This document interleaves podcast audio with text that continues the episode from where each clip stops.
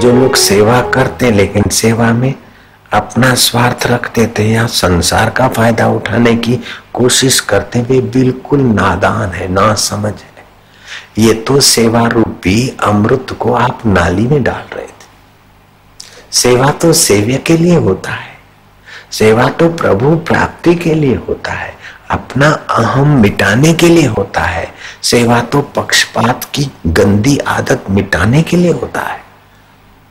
लेकिन आगेवानी हुई और पक्षपात हुआ तो सेवा सेवा के बहाने धतिंग हो जाती है और वो धतिंग वाले को गिरना पड़ता है, अंदर की शांति से रहित हो जाएगा। अभी जो सेवक चारों तरफ सेवा कर रहे हैं, उनको कोई मंदिर में मस्जिद में कहीं जाने की जरूरत नहीं पड़ती। उनका हृदय ही हृदयेश्वर ने अपना मंदिर बना लिया है और झुरमुट झुरमुट झुरमुट उनके दिल से वो आनंद झरना बह रहा है। चाहे रात को 3 बजे बारिश पड़े, सेवक तैयार, 2 बजे आंधी तूफान चले तैयार, और सुबह बापू की डांट पड़े तो तैयार। ये हमारे भले के लिए कहते। तो सेवक राम काज बिन कहां विश्राम। हनुमान जी सेवा में लगे और सेवा से अपनी दुकान चलाने का या अपना दूसरे कांटेक्ट करने का फायदा नहीं उठाया। बस सेवा सेवा के लिए। तो हनुमान कितने ऊंचे हो गए। राम लक्ष्मण जान की जय बोलो हनुमान की। सेवा तो सेवक को स्वामी से भी उन्नत कर सकते। रामकृष्ण की सेवा की नरेंद्र ने, तो रामकृष्ण से भी नरेंद्र का नाम और आगे है, ज्यादा प्रसिद्ध है। हमने गुरु चरणों में सेवा की, सब्जी ले आते, बर्तन मांजते, हमने किसी को कभी शो नहीं किया और उसके बदले में डांटे भी पड़ जाती थी क्योंकि दूसरे लोगों को थोड़ा तकलीफ होती थी और गुरु जी को कुछ के कुछ रिपोर्ट करते। फिर भी हम लगे रहे तो रिपोर्ट करने वाले अपनी जगह पर रह गए और हम तो गुरु की जगह पर आ गए। इसलिए सेवा में दिखावे की जरूरत नहीं है, शाबाशी की जरूरत नहीं है। सेवा तो उस सेवक के नाते करना है। जो पाप हम किसी को नहीं दिखाते तो उसका फल मिलता है, तो क्या सेवा का फल वो देने में कि देर करता है? नहीं। जब सेवा के नाम से हम संसारी फायदे उठाते हैं तो हम संसार के कीड़े बन जाते हैं। जैसे भूंड नाली का कीड़ा, भूंड जो है ना सुअर, नाली का कीड़ा, ऐसे हम भी काम के, क्रोध के, लोभ के, मोह के कीड़े हो जाते हैं। तो मनुष्य में कितना उन्नत होने की सामर्थ्य छुपी है और पशु की नाई इन इंद्रियों में फंसा है। तो गुरु पूर्णिमा का मतलब है जो हमें लघु अचार तुच्छ कर्मों से, तुच्छ विकारों से, तुच्छ गलतियों से बचाकर गुरु, गुरु शिखर बड़ा शिखर है, गुरु सुख बड़ा सुख है। तो श्री कृष्ण को गोपियों ने, ग्वालों ने प्रणाम करके प्रार्थना की कि हे केशव, आप हमें अधरा अमृत का पान कराइए। धरती इति धरा, जो धरती का सुख है, जो धरती का सुख है वो सुख नहीं चाहिए, हमें तो अधरा अमृत चाहिए। कृष्ण ने कहा शरद पूनम की रात। बोले केशव कैसे पता चले? बोले मैं बंसी बजाऊंगा, जो अधिकारी होंगे उनको सुनाई पड़ेगा, जिन पर खास इनायत होगी वे ही बुलाए जाएंगे और उन्हीं को पिलाया जाएगा। और जब अंदर का सुख मिला ग्वाल गोपियों को, तो वो जहां रहे, नाचे कूदे, वो धरती की मिट्टी भी लोगों के ललाट पर लगती है और गोपी चंद अभी भी बिक रहा है। देश भर के नहीं, विदेश के भी भक्त, वो मिट्टी तो उठ गई, मिट्टी जिस मिट्टी को छुई वो भी खत्म हो गई, अभी भी वहां से गोपी चंद लोग ले जाते। कृष्ण ने कहा वाग गदगदा द्रवते यस्य चित्तम। वाणी गदगद हो जाए, चित्त द्रवीभूत हो जाए। हसती क्वचित, कभी हंसी आने लगेगी। रुदती भीक्षणम, कभी भयंकर रुदन हो जाएगा। उद्गायंती, कभी आपके अंदर से गीत गूंजेंगे, गीत निकलेंगे। विलज्जे, लज्जा छोड़कर आप मीरा की नाई। मीरा से पहले कृष्ण ने कहा है, मीरा की नाई ये मेरी गलती है, मिलावट है। वाग गदगदा द्रविष्टे यस्य चित्तम, मीरा के पहले कई वर्ष पहले भगवान कृष्ण ने कहा, 5230 वर्ष पहले भागवत में कहा, वाग गदगदा वाणी गदगद हो जाए, द्रव्यते यस्य चित्तम चित्त द्रवित हो जाए, हसती क्वचित कभी हंसी उभरे, रोदती भीक्षणम कभी भयंकर रोदन आ जाए, उद्गायंती कभी गुनगुनाने लग जाए, विलज्जे नृत्यंती च कभी नाचने लग जाए, मद भक्ति युक्तो भुवनम पुनाति, ऐसा भक्ति युक्त मेरा भक्त भुवनों को पावन करता है। उसको छूकर जो हवाएं जाती वो दूसरों को पवित्र करती। तुम इतने ऊंचे उठ सकते और वाहवाही के लालच में, संसार के लालच में तुम इतने छोटे हो जाते हो, इतने नीचे गिर जाते हो कि खाना पीना ये यही साधन मिल गए और अंत में नरकी योनियों में जाना पड़े। तो उस सेवा को हम क्यों करने दें? सेवा के नाम से आपका पतन होता है। तो मैं वो सेवा कराना मेरे लिए ठगी है, मेरे लिए पाप है। सेवा के नाम पर आपका पतन होता हो तो फिर वो सेवा मैं आपसे करवाऊं तो मैं भी ठगी कर रहा हूं। जयराम जी की। दिल्ली वालों को या दुनिया वालों को खुश करना हो, कोई सेवा दे दो और उसके माइक पे बखान कर दो, आपको जितने करोड़ चाहिए इकट्ठे कर लो, लेकिन हमने कभी ऐसा नहीं किया। जयराम जी की।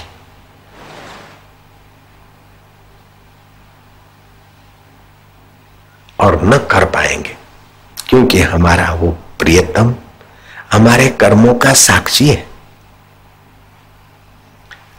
हमारे हृदय का साक्षी है, हमारे कर्मों का फल देने का उसमें बड़ा सामर्थ्य है।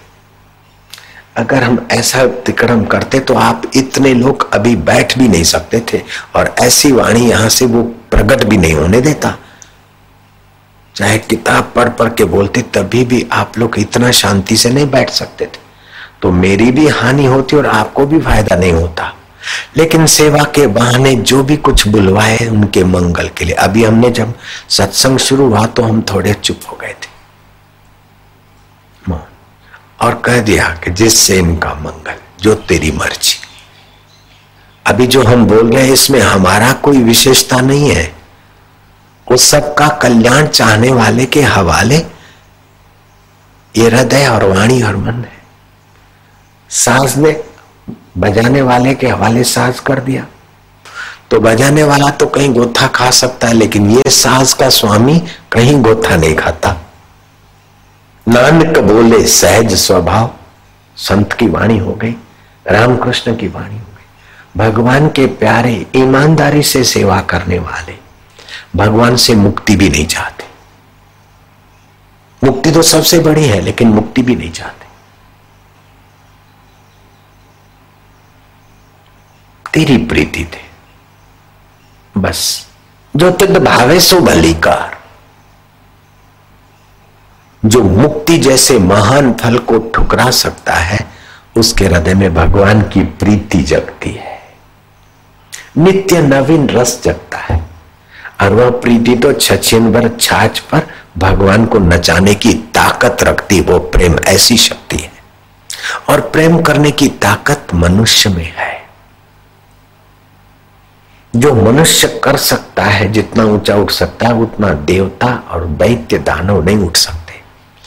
देवता सुख में लगे हैं, सत्व में लगे, दैत्य दानव तम और रज में लगे। मनुष्य को तो तीनों है। दूसरी योनिया तमोगुणी और रजोगुणी वातावरण में रहती है, लेकिन मनुष्य सत्वगुण बढ़ा सकता है। सत्वगुणी वातावरण को विकसित करके 10 सिद्धियों का धनी हो सकता है।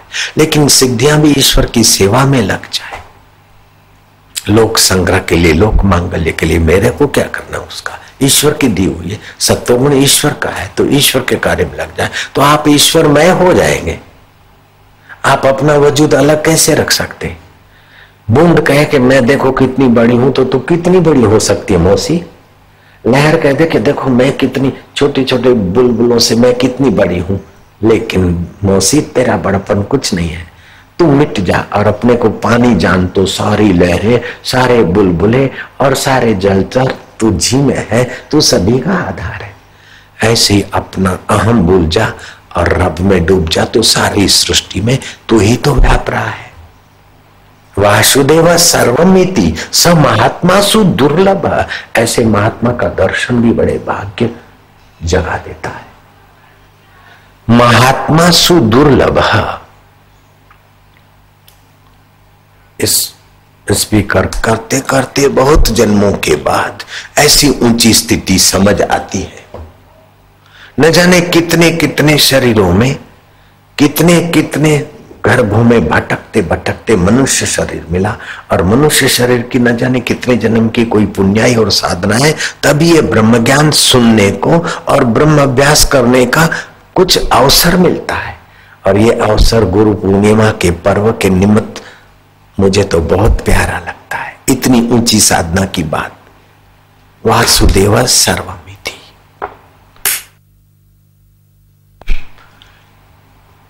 बुराई से बचने के लिए ईश्वर को कातर भाव से प्रार्थना करो, और अच्छाई है तो तेरा सद्गुण है। इनमें अहिंसा, सत्य और ब्रह्मचर्य, ये तीन चीजें मिला दी तो आपकी प्रार्थना में चार चांद लग जाएंगे। आप सेवा करते हैं और सेवा के बहाने आप सेक्स का सुख चाहते हैं या संबंध जोड़ते हैं, तो आप नरक में जा रहे हैं। बनते भगत ठगते जगत, पड़ते भव की चाल। आप सेवा के बहाने हिंसा कर रहे तो आप नरक में जा रहे।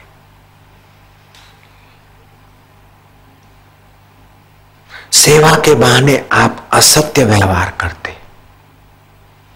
आश्रम का फलाना आदमी फलाने का स्वागत करता है, सादा फूल हार दिया, और मैं स्वागत करता हूं गुलाबों का फूल हार पहराया, तो मेरी सेवा नहीं है, बेईमानी है। आ रहा है समझ में कुछ? उनको जिनसे पूछता हूं तो सेवा में जितनी सच्चाई होगी उतनी सेवा, और जितनी बेईमानी और दिखावा होगा उतना नरक। तो मैं मेरे सभी सेवकों को हाथ जोड़ के प्रार्थना करता हूं कि कोई ना देखे, कोई परवाह नहीं, वो देख रहा है, ऐसा समझ के अपना भाग्य बनाते जाओ। हिंसा, अब्रह्मचर्य और असत्य, ये तीन जो है सेवा के सद्गुण को निगल जाने वाले हैं, और ये तीन दोष जिसमें है उसको वो तबाह करने वाले हैं। हिंसा, असत्य और काम विकार। भगवान को प्रार्थना करो, प्रभु अहिंसक भाव वृद्धि, अपनी वाणी से किसी को ठेस न पहुंचाए, अपने शरीर से किसी की हत्या न करें, अपने विचारों से किसी का हक न छीने। हमें अहिंसा का सद्गुण तू ही दे सकता है, तू सत्य स्वरूप है, सत्य का सद्गुण तू दे सकता है, तू संयम की मूर्ति है, संयम का दान तू कर सकता है। आप सच्चे हृदय से प्रार्थना करो। पहले की गलतियां माफ करने में वो देर नहीं करता, और आपको महान बनाने के लिए तो वो ललक रहा है, तभी तो तुम इधर पहुंच पाए, नहीं तो पापी आदमी सत्संग से पीठ मोड़ लेगा। पापी की पहचान है, जो उसको सत्संग अच्छा नहीं लगेगा, जरा सा 19-20 हुआ तो चल देगा, भाई अब हमने सुन लिया बस हो गया। लेकिन भगवान की कृपा है, सत्संग सुनने के लिए जो कुछ कष्ट सहते वो तपस्या हो जाती। सेवा करने में जितना मान अपमान सहते हैं उतनी तपस्या हो जाती। ऐसी सी वर्दी बनाकर मान चाहने के लिए काय को वर्दी बनाए? ठगी क्यों करें? हम जैसे हैं कबूल है, व्यवहार के लिए थोड़ा बहुत कोई वर्दी की जरूरत पड़ती तो ठीक है, लेकिन हमारे व्यवहार में ठगी नहीं होनी चाहिए, हमारे व्यवहार में असत्य ना हो, हिंसा ना हो, कामुकता की गंध ना हो, तो हम और भगवान ज्यादा देर दूर नहीं रह सकते। भगवान की ताकत नहीं दूर रह जाए। जैसे बच्चा ईमानदारी से मां के लिए रोता है अथवा मां के लिए कुछ करता है, तड़पता है, तो मां की ताकत नहीं कि बच्चे के आवाज पर आ न जाए। अगर बच्चा झूठ मूठ में रोता है तो मां कहती है कि हरामी है, ऐसे ही करता रहता है। लेकिन सचमुच मां माँ के सिवा उसे कुछ नहीं चाहिए, तो माँ हजार हजार काम छोड़कर बच्चे के पास आएगी, उसको आना चाहिए। अगर वो माँ नहीं आती है, बच्चा ईमानदारी से तड़पता है और माँ नहीं आती, तो माँ को मर जाना चाहिए। ऐसे ही भगवान के लिए जो सेवा करता है और थोड़ा तड़फे तो भगवान प्रकट न हो और भगवान ना आए तो भगवान को मर जाना चाहिए। ऐसा महापुरुषों का वचन। कैसा बोलने की ताकत है महापुरुषों में। अगर हम सचमुच में भगवान के लिए तड़पते हैं और भगवान के लिए ही सेवा करते हैं तो हमारे हृदय में भगवती गुण और भगवत गुण आएंगे और फिर भगवान भी प्रकट हो जाएंगे। अगर भगवती गुण और भगवान नहीं आते तो या तो हमारी सेवा में बेईमानी है जयराम जी की, या तो फिर वो भगवान मर गया है। अगर भगवान मर गया है तो सृष्टि में नियमबद्धता कैसे आ रही और हमारे हृदय में धड़कने कौन चला रहा है? अगर भगवान मर गया ऐसी बेवकूफी से गांठ मान ले तो हमारी आंखों के द्वारा कौन देखने की सत्ता देता है? और हम बुरा कर्म करें, कोई नहीं देखे, फिर भी अंदर में नालत कौन देता है? और अच्छा कर्म करें और फिर भी हमको कोई फटकार दे, फिर भी हम कह दे कि तेरी मर्जी, हम तो अपनी तरफ से अच्छा करें, तो अंदर में बल और शाबाशी कौन देता है? कीड़ी के पग नेवर वाजे सो भी साहेब सुनत है।